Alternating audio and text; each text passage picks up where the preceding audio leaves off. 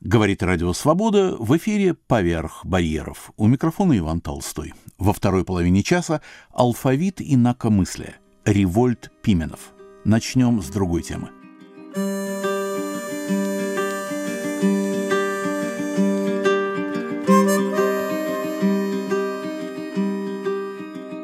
Питерский оттенок, так называется новая глава воспоминаний писателя, историка, переводчика Александра Горянина – Читает автор. Этот город всегда располагает к погружению в историю. И когда ты в нем, и когда вдали от него.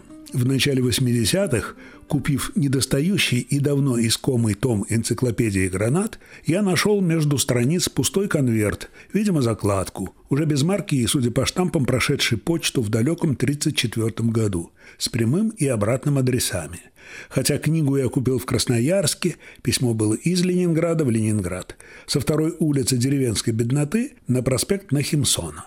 Оба эти адреса стали просто вызовом моему любопытству, и я вник в ленинградскую топонимику. Сложные изыскания, впрочем, не понадобились. Проспект Нахимсона оказался бывшим и нынешним Владимирским проспектом, тогда как вторая улица деревенской бедноты в девичестве именовалась Малой Дворянской, а в 1935 году стала Мичуринской, каковой пребывает и до ныне но попутно я наткнулся на выпирающую загадку ленинградской эпохи, а именно на возвращение всех главных старорежимных названий города, объявленное 13 января 1944 года. Еще не снята блокада, до окончания войны еще 15 месяцев, а в Ленинграде исчезает проспект Ленина. Он становится Пискаревским. Исчезает проспект 25 октября – а это по старому стилю 7 ноября, день Великой Октябрьской. Он вновь превращается в Невский, в один день с упомянутым Владимирским. Постановлением Ленгорсовета в тот день сменили свои малоблагозвучные имена также проспекты Советский, вновь стал Суворовским, проспект Володарского, прежде и ныне Литейный, проспект Рошаля, ему возвращено имя Адмиралтейского. Проспект Пролетарской Победы проснулся Большим проспектом Васильевского острова, а проспект Карла Липкнехта – Большим проспектом Петроградской стороны. Наконец, проспект Железнякова, того самого матроса-железняка, что командовал разгоном учредительного собрания, снова стал Малым проспектом Васильевского острова. Законные названия возвращались не только проспектам. Родное имя Садовой вновь получила улица 3 июля, четверть века именовавшаяся так в память первой, провальной, попытки ленинцев захватить власть летом 17 года. Прелестная Таврическая улица с облегчением перестала носить имя крымского большевика Слуцкого. Введенская отряхнула имя Розы Люксембург, а Дворцовая набережная – имя набережной 9 января – эта дебольшевизация, если назвать вещи своими именами, затронула и пять главных площадей города – Дворцовую, Марсово поле, Исаакиевскую, Владимирскую, Казанскую. Они носили имена, соответственно, Урицкого, жертв революции, Воровского, Нахимсона, Плеханова. Последним трем были возвращены, если кто не понял, их церковные имена. Это был явный политический жест, для того времени загадочный. Считается, что почин исходил от главного архитектора города Николая Варфоломеевича Баранова, подавшего в октябре 1943 года после перелома блокады записку с соответствующим предложением Жданову, первому секретарю Ленинградского горкома ВКПБ. Тот поддержал, но, отстаивая опасные решения, в сети есть протоколы обсуждений, если только их не сочинили постфактум, мудро включал дурака, даже в кругу своих. Цитирую. «Советский проспект – неудачное название, как будто бы остальные проспекты антисоветские или несоветские. Площадь жертв революции – неудачное название, неясно, кто похоронен – жертвы от революции или жертвы самой революции. В любом районном центре обязательно будет Советский, затем Ленина, проспект Сталина и ПР. Значит, в этом отношении специфика Ленинграда стерта. Есть у нас проспект имени Ленина, очень плохая улица. Для проспекта Ленина не годится. Одна из худших улиц названа проспектом Ленина. Заканчиваю цитирование. Мог бы сказать, сделаем ее образцовой и тем закрыть вопрос. Но нет. Добавлю в скобках.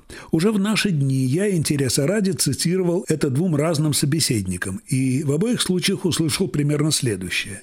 Так ведь Жданов наверняка предложил назвать какую-нибудь парадную улицу Сталинской, разве нет? Представьте, не предложил, хотя это имя отсутствовало тогда на карте города и продолжало отсутствовать до 1950 года. Тогда, причем Жданова уже не было на свете, в Ленинграде действительно появился проспект Сталина, но продержался всего ничего, 6 лет, будучи переименован в Московский проспект. Так и не полюбили Сталина в этом городе. Но возвращаясь в 1944 год. Проект решения отправили в Москву. Возражений не последовало. Даже на то, что городу возвращались два проспекта по имени Большой. До революции в этом усматривали неудобства. Постановление от 13 января 1944 года с его потрясающей минималистской мотивировкой, цитирую, Прежние наименования тесно связаны с историей и характерными особенностями города и прочно вошли в обиход населения, в силу чего обеспечивают нормальные внутригородские связи. И все – оно стало тихой бомбой, оглушившей многих. Интеллигенция сразу вспомнила про вроде бы начавшийся диалог власти с церковью, про реабилитацию ряда фигур русского прошлого. Немногие правоверные большевики лезли на стену, но лезли тихо. Ожидания первых и страхи вторых оправдались лишь в малой степени. История поспешает медленно. Новой волны возвращения имен город дожидался чуть ли не полвека. Это история о 34-летнем зодчем Баранове, о разумном отце города Жданове и о равнодушном к идеологии Кремле вызывает легкие сомнения, хотя уже давно принято почти официально. Возможно, и другое ее объяснение – в 90-м году я затронул эту тему с профессором Никитой Алексеевичем Толстым. Тогда общепринятая ныне версия подготовки судьбоносного решения, кажется, еще не была обнародована.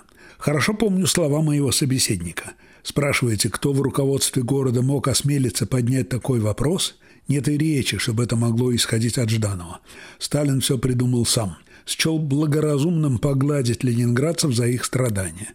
Он их не любил, но видел, что какая-то награда нужна. И ничуть не заблуждался насчет их отношения. И не только интеллигенции к происходящему все спокойно и цинично понимал и велел Жданову оформить это как шаг навстречу пожеланиям жителей. Тем более, что сами жители, наверное, три четверти восприняли возврат Невского проспекта как награду и утешительный приз – Заключительная виньетка. Уже в наши дни декоммунизацию петербургских городских имен увенчало недавнее переименование тупика комсомола, честное слово, это не выдумка и не шутка, в улицу, кого бы вы думали, архитектора Баранова. У истории свой юмор. Но я забежал вперед. Слова Никиты Алексеевича открыли другую сторону вопроса. Только подумать, вздох благодарности сотен тысяч ленинградцев в адрес советской власти обошелся ей так недорого и, конечно же, укрепил ее, обнадежив жителей, что она встает на путь исправления. Сегодня я уже не так уверен в этом укреплении. Возвращенные имена что-то дополнительно сдвинули в специфике ленинградского взгляда на жизнь, и бдительное московское око вскоре это разглядело – в Кремле еще раз увидели, ленинградцы, они какие-то немного или много другие, даже война их слабо изменила. Неизвестно, чего от них ждать. Случайно ли столько кар было показательно обрушено конкретно на здешнюю интеллигенцию и на руководство города в первые послевоенные годы? Вот некоторые особо броские. Ликвидация музея ленинградской блокады и разорение музея революции. Фактически разгром филологии в ЛГУ и в Институте русской литературы Академии наук СССР. Постановление о журналах «Звезда» и «Ленинград». Более радикальный, чем в Москве разгром генетики. Ленинградское дело с 26 расстрелянными по принципу «сами догадайтесь за что».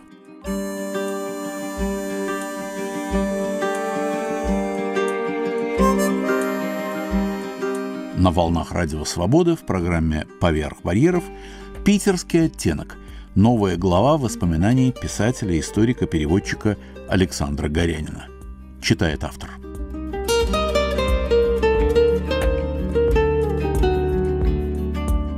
Кстати, о генетике.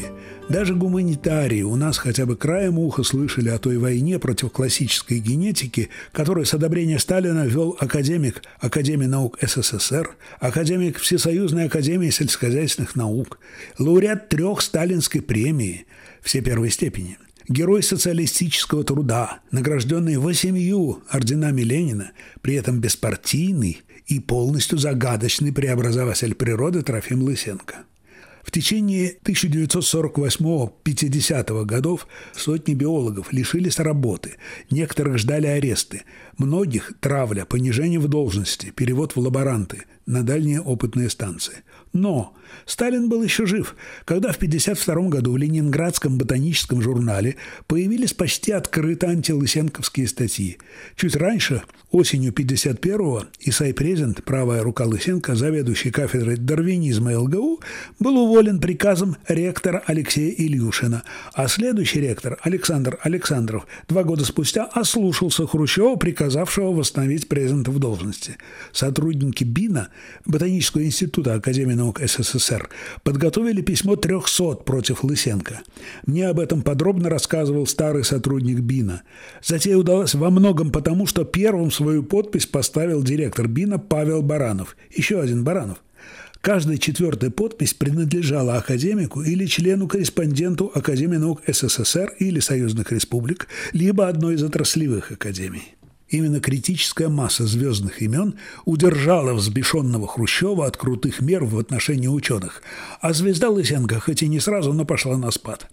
Протуберанцев ленинградского неслыханного вольнодумства на общесоюзном и даже на московском фоне было много. Более полувека назад, 4 января 1966 года по ленинградскому телевидению и, что важно, с трансляции через центральное телевидение на 70 городов прошла передача цикла «Литературный вторник» о современном русском языке. Стенограмма доступна в сети – вызвавшая идеологический тайфун. Передачи тогда шли в прямом эфире, поскольку в СССР еще не было видеозаписи. Многие ней опередили свое время почти на четверть века. Лишь в годы перестройки смогли вновь зазвучать заявления вроде «Кто нам ответит за варварское уничтожение в Москве Сухаревой башни и храма Христа Спасителя?» или «Переименование в советское время городов Вятка, Тверь, Пермь, Нижний Новгород, Самара – соответственно, напомню, в Киров, Калинин, Молотов, Горький, Куйбышев, можно объяснить лишь безграничной глупостью. Вспомнили какого-то большого чиновника, выразившего пожелание заменить на новые и прекрасные все церковные названия улиц. Его выставили полным дураком, предложив тогда уж пойти дальше и переименовать заодно Никиту Богословского, Роберта Рождественского, Андрея Вознесенского и присутствующего в студии писателя Льва Успенского. В разгар передачи в редакцию звонил из Москвы председатель Гостелерадио Николай Николаевич Месяцев, требуя прервать показ и объяснить это техническим сбоем. Но случилось чудо. На звонок наплевали. Редактор Ирина Муравьева, сразу уволенная, вспоминала позже. По тем временам передача была чем-то вроде «взрыва в Смольном». В Госкомитете страшную вылазку разбирали полных два дня. Партийный цензор Трегубов что-то угадал. «Посмотрите, как разделываются со всеми нами. Это реванш ленинградцев за Зощенко, за выступление Егорычева. Это реванш ленинградцев за все». Конец цитаты. Увы, я не смог выяснить, что там отчебучил добрейший товарищ Егорычев, чем разозлил ленинградцев. Месяцев же, который требовал прервать передачу, позже грохнулся с карьерной выси, лишился партбилета и был пристроен старшим научным сотрудником знаменитого «Иниона», где и я какое-то время числился внештатным референтом. Раза два видел его в курилке «Иниона». Это было что-то вроде клуба вольнодумцев. Сам я не курил, но в курилке и перед ней толклись бывалые и некурящие. Не помню, курил ли Месяцев. Он был в предпенсионном возрасте, но вел себя нарочито бодро, говорил громко. Мой друг Володя Богдасаров уверял, что Николай Николаевич – интересный собеседник, пересказывал услышанные от него любопытные вещи, все почему-то про Китай. Но не про СМЕРШ, не про Брежнева, не про Андропова. «Присоединяйся как-нибудь», – говорил Володя. Но в он я заходил редко, и случай не подвернулся. Да и жгучего интереса к тому, о чем бы мог поведать человек с карьерой Месяцева, а он бы не поведал, у меня не было. Конечно, зная тогда о телевизионном бунте 66 -го года, я бы, пожалуй, спросил его, можно ли считать ленинградцев отдельным подвидом советского человека. Мне и вправду так кажется. Все мои ленинградские друзья были какие-то другие. Не говорю лучше московских или ташкентских, но отчетливо другие. Я уже вспоминал у этого микрофона Володю Герасимова. Вспоминал Александра Шлепянова, правда, покинувшего Ленинград еще молодым в 37, кажется, лет. Но бывших ленинградцев не бывает. Надеюсь рассказать еще о нескольких, а пока расскажу о Сергее Шульце – по своему складу он был гуманитарий. После школы поступил на Восточный факультет, но дело было в 1951 году, и впереди маячила перспектива до конца своих дней, а тогда так казалось, ни к селу, ни к городу, непременно приплетать в свои труды какого-то антидюринга или какой-то шаг вперед, два назад. А еще, рассказывал Сергей, ему не нравился декан Востфака, то есть нравилось его имя – Геронтий Валентинович, но был невыносим он сам. Пришлось перевестись на геологический, пойти по стопам отца. Мы познакомились среди козылкумских саксаулов, и два-три литературных имени, мелькнувших в первом же разговоре, сдружили нас на 40 лет. Нас было много на челне, но он останется для меня одним из самых замечательных людей на свете. Доктор геолога минералогических наук, он был еще и, среди всего остального, историком Петербурга, непревзойденным по дотошности. Судите сами. Его труд «Невская перспектива от Адмиралтейства до Мойки», том здоровенного формата и весом 3,5 килограмма – это свыше 1600 иллюстраций, а архисложная верстка – это 912 страниц, из которых 244 заняты справочным аппаратом. По замыслу автора второй том «Невской перспективы» не меньшего объема должен был быть посвящен отрезку проспекта от Мойки до Михайловской улицы. Считаю, что знаком, если так можно выразиться, с устным фрагментом второго тома. Весной 2004-го Сергей провел со мной импровизированную экскурсию вокруг католического храма Святой Екатерины на Невском проспекте. Внутрь забыл, почему попасть не удалось. Он говорил законченными фразами, пояснив, что только вчера дописал этот кусок до второго тома «Невской перспективы». Увы, до второго тома дело не дошло. Сергей внезапно умер от редкой сердечной болезни почти сразу после выхода первого. И еще одно грустное воспоминание о том дне – мы твердо договорились, что в будущем году он, как научный руководитель российско-французской экспедиции на плато Путаран, это к востоку от Норильска, сумеет оформить мое участие в ней, что стало бы исполнением моей хрустальной мечты. Пытаться рассказать о работах Сергея в области металлогении земной коры или геодинамики Урало-Тяньшанского сопряжения я по понятным причинам не буду, но расскажу о его генеалогических исследованиях корней собственных предков. Он въедливо изучил и этот сюжет. По материнской ветви продвинуться далее Екатеринодарского учителя из Поповичей с женой из той же среды ему не удалось. Зато по отцовской набралось немало нетривиального. В роду отца был украинский гетман Павел Полубаток, князья Щербатовы, сенатор и член Государственного совета Павел Шульц, бакинский нефтепромышленник Александр Иванович Бенкендорф, многочисленные Шиповы, в том числе Иван Павлович Шипов, управляющий Госбанком Российской империи, и не менее многочисленные Корцовы, давшие империи ряд генералов, адмиралов и дипломатов –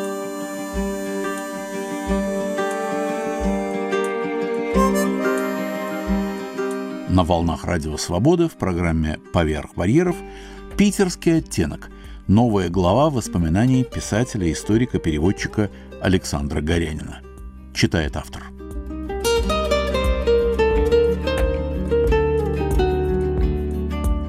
Отец Сережи и его полный тезка Сергей Сергеевич Шульц-старший весной 17 года заканчивал вместе с будущим писателем Сергеем Колбасевым, позже затянутым в воронку большого террора, морской кадетский корпус. Они были на пороге выпуска, а значит именовались уже гардемаринами – когда после февральского переворота российские флаги на фасаде корпуса сменили куски красной ткани. Четверо однокашников сочли это позором и ночью, свесившись из окна второго этажа, сумели сорвать один. Всех четверых отчислили за монархические настроения. После этого Шульц-старший перевелся в Елизаветградское кавалерийское училище. Елизаветград в советское время Зиновьевск, затем Кирово, затем Кировоград. Ныне это украинский город Крапивницкий. Но сразиться с германцами ему не довелось. Едва он окончил ускоренный курс, был заключен Брестский мир. Шульц участвовал в антибольшевистском Ярославском восстании, затем вступил в армию Колчака, воевал в Сибири. В 20-21 годах после поражения белых работал на сплаве леса по Енисею, выправил документы, что всю гражданскую войну провел в гидрографической экспедиции. В 21-м вернулся к семье, поступил в Петроградский университет и уже до конца дней отдал себя геологии. В одну из наших последних встреч я услышал от Сережи другой случай из жизни его отца. О том, как тот с товарищем, ровесником и таким же петербуржцем в сентябре 19 года попал близ Минусинска на юге Енисейской губернии в плен к большевикам. Были они в особо ненавидимой красными конно-егерской форме. Кажется так, я мог что-то забыть, с черными погонами – Слово «плен» тогда и в тех условиях было понятием почти книжным. В обстановке гражданской войны, особенно такой свирепой, какой она была в Сибири и на Алтае, состояние военнопленного могло длиться у красных максимум несколько часов. Белые, если отступали, то по уставу, с обозом. Раненые, пленные и больные, даже тифозные, имели шанс уцелеть. Красные же воевали небольшими летучими отрядами, и таскаться с белыми, вызывавшими у них лютую злобу, кормить их и охранять им было ни к чему. Отца с товарищем привели в какой-то сарай, похожий на склад награбленной одежды и обуви.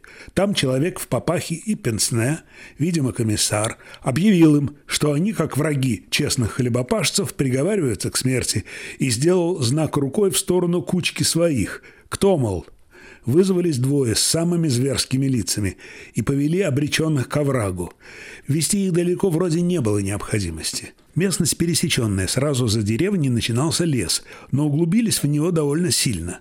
Когда внизу блеснула река, люди со зверскими лицами развязали петербургским барчукам руки, сорвали с них погоны и велели драпать, чтобы только пятки сверкали. Через какое-то время позади раздались два залпа. В 1997-2000 годах я был автором большого цикла передач «Революция 17 года и гражданская война в России» на радио «Свобода». Как мне задним числом не хватает этого эпизода.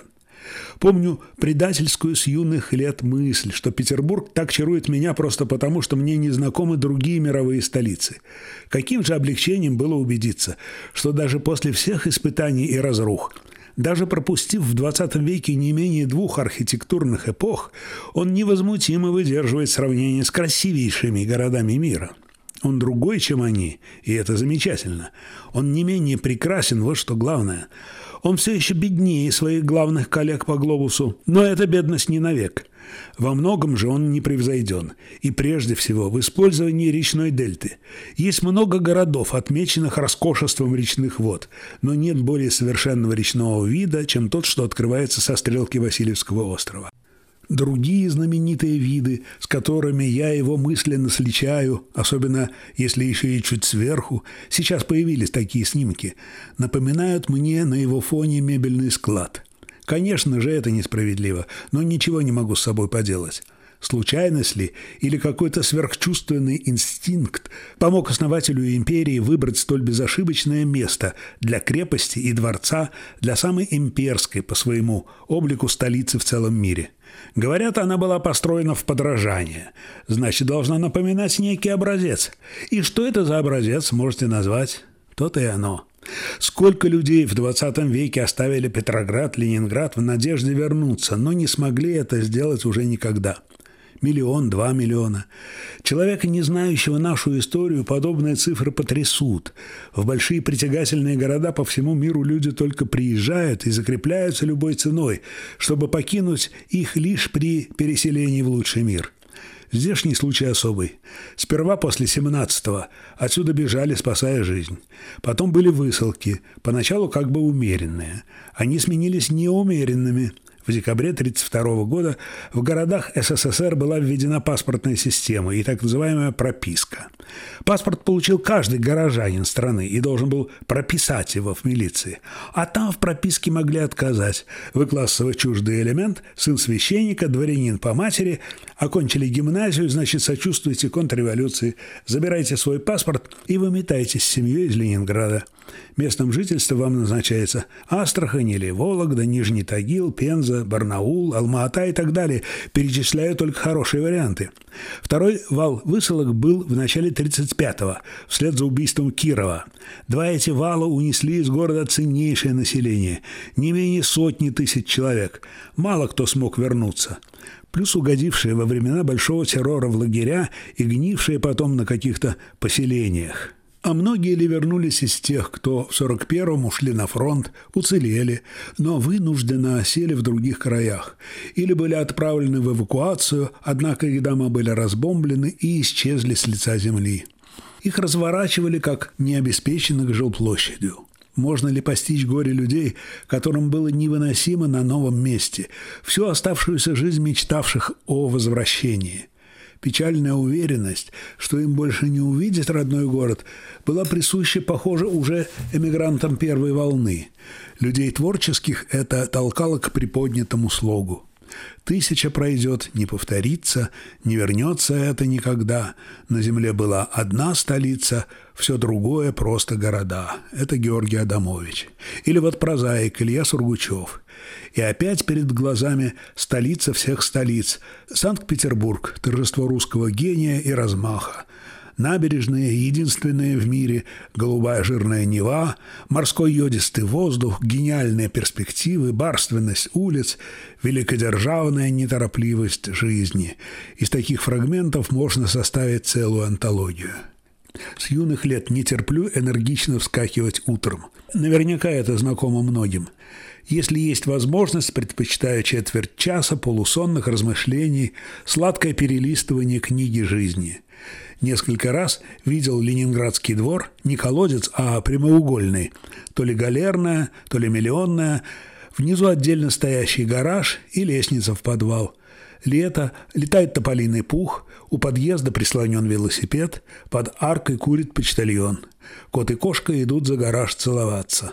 Или нет, это угол Среднего проспекта и Кадетской линии. Слева высится купол церкви Святой Екатерины. Из узкого оконца напротив, это все же не улица, а глубокий двор, выскальзывает пожилая душа в ночной рубахе до пят и с трудом, взмахивая ревматическими крыльями, скрывается за гребнем крыши.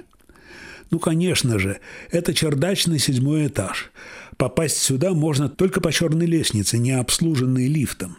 Такая памятная мастерская знакомого художника. Есть выход прямо на крышу, ступать исключительно на ребра железной кровли. Странно, его живопись космополитична, не затронута петербургскими сюжетами, и при этом он остался петербургским художником. Кто-то, быть может, даже узнает, о ком речь, но это не важно. Речь о художнике чуть ли не того самого описанного Гоголем типа, процитирую, «застенчивый, беспечный, любящий тихо свое искусство, пьющий чай с двумя приятелями своими в маленькой комнате, скромно толкующий о любимом предмете и вовсе не брегущий об излишнем» художника в городе, где все мокро, гладко, ровно, бледно, серо, туманно, и лучше которого нет и не будет на свете. Питерский оттенок. Это была новая глава воспоминаний писателя, историка, переводчика Александра Горянина. Его записки в нашем эфире каждый месяц.